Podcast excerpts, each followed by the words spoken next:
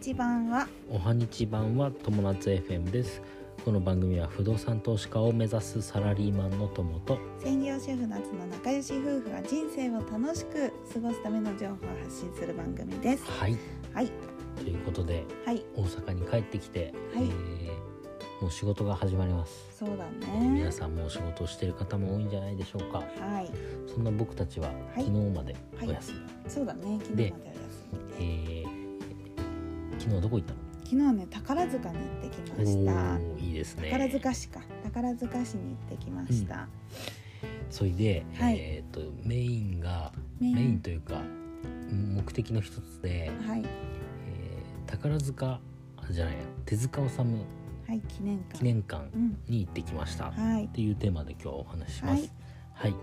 えっ、となんで手塚治虫のうん、記念館に行ったかっていうと、うん実はともくんがうんあのまだ付き合って最初の頃にうん「ブッダ」っていう漫画あをそうそうそう面白いから読んでって言って貸してくれたんですそよね。うだね。うん、で、まあ、私ちょっとだ挫折しちゃって 途中途中までしか読んでないんだけどうん、まあ、確かにあの手塚治虫さんって誰もが知ってるすごい人でそうそうそうそう。であの方のうん記念館がうん宝塚市にあるっていうのでう、んあじゃあせっかく近くにあるしうんあのバイクのプロテクターも届いたからうん、ちょっとこれ着て行ってみようっていそううだこねとになったんだよね。そういうことですね。そう今ねあの夏に貸したねブッダも、まあ、か帰ってきたじゃん。うんで今ねうん姉の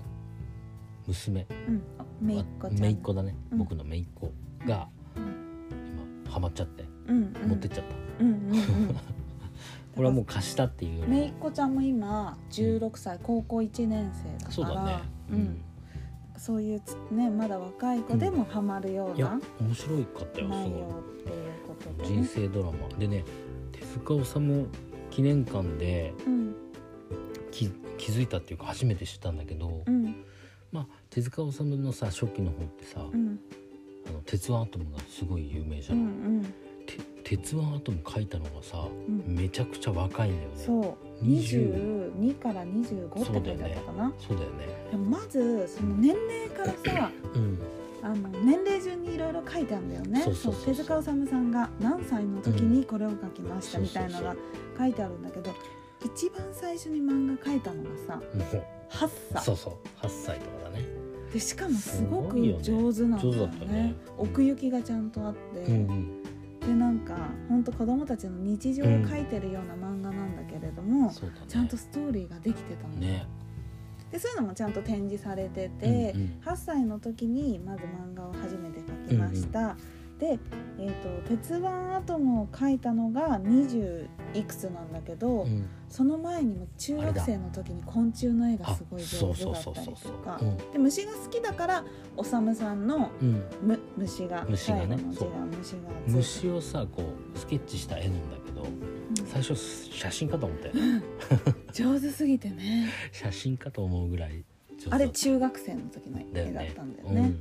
とんでもないうねんでねあのジャングル大帝レオっていうさうんうんまあライオンキングの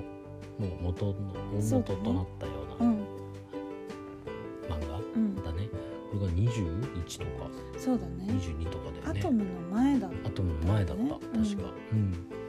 すごくない、た。すごいことだよ。多分でも本当にすごい努力はしてると思うんだけど、うん好きだっていうのも伝わってくうんるうし、んあと才能もやっぱりうんうん生まれ持った才能もやっぱりあるかなって感じうんでそうだねるレベルうだよんね。うんなんかね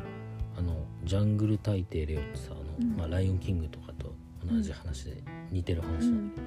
白いライオンじゃないうんあれはうん夜中にライオンをこう主人公最初普通のライオンだったの、うんうんで黄色でライオンを塗ってたんだけど、うん朝起きてちゃんと見たら、ん白く なってる、うんでそれで生まれたらしいなんかなんか書いてあったね。ねそうすごいねそういうのもそ面白ういいう裏話も結構あったよね。面白いあとね結構 私あのドラえもんがすごい好きなんだけれども、そのいろんな漫画家の人がうんあの手塚治虫さんについてあ話イしンてタるビューに答えるっていう話が、動画あの動画がうんビデオメスビデオが出てそうだてね流れてたね藤子さん藤子うん不二雄さん、A さんも F さんも出てて、うんやっぱりすごい手塚治虫さんは本当にすごいんだなっていうのをそういういろんな人がうんコメントしてるのを聞いて、うんやっぱりちょっと神レベルですごいんだろうなって。神だね本当に神なんだと思うようんあのレゲエ界のボブ周りまあ分かりやすいのか なその例え神レベルでしょあれそうなんだけうど、ん漫画界の手塚治そう虫ですよ本当にすごい人なんだなって思ういろんなことのねアシスタント制度漫画家のうんアシスタント制度を始めたのも手塚治虫さんでああそとうかかそうでアシスタントがまたすごい人だったよそうねそうそうそう松本零士さんとかあと誰だったあかな藤子不二雄さんでしさょもんもそうだうほしとんどね、そうなんかあのすごい有名なあの人世た代のちだったよねえー人も全員そうだったねすごいね、うんだからうんぜひねあのなかなか宝塚市って、うん宝塚を見に行くっていう時しかうん行かないかもしれないんだけど、そうだねあの手塚治虫さんって、うん日本を代表する漫画家の人そうだなのねで歴史的なもう漫画家の人だようねん、でなんかね大人も結構楽しめると思う、うん今はちょっとコロナの時期でまん確かにそうだ漫ね画コーナーが閉められてたりとか、うんちょっと一部コーナそーうがコロナ対策徹底してたあすごかったよあね、の外国人の人もいたんだけど徹底してたね、うんかなりね、発見機は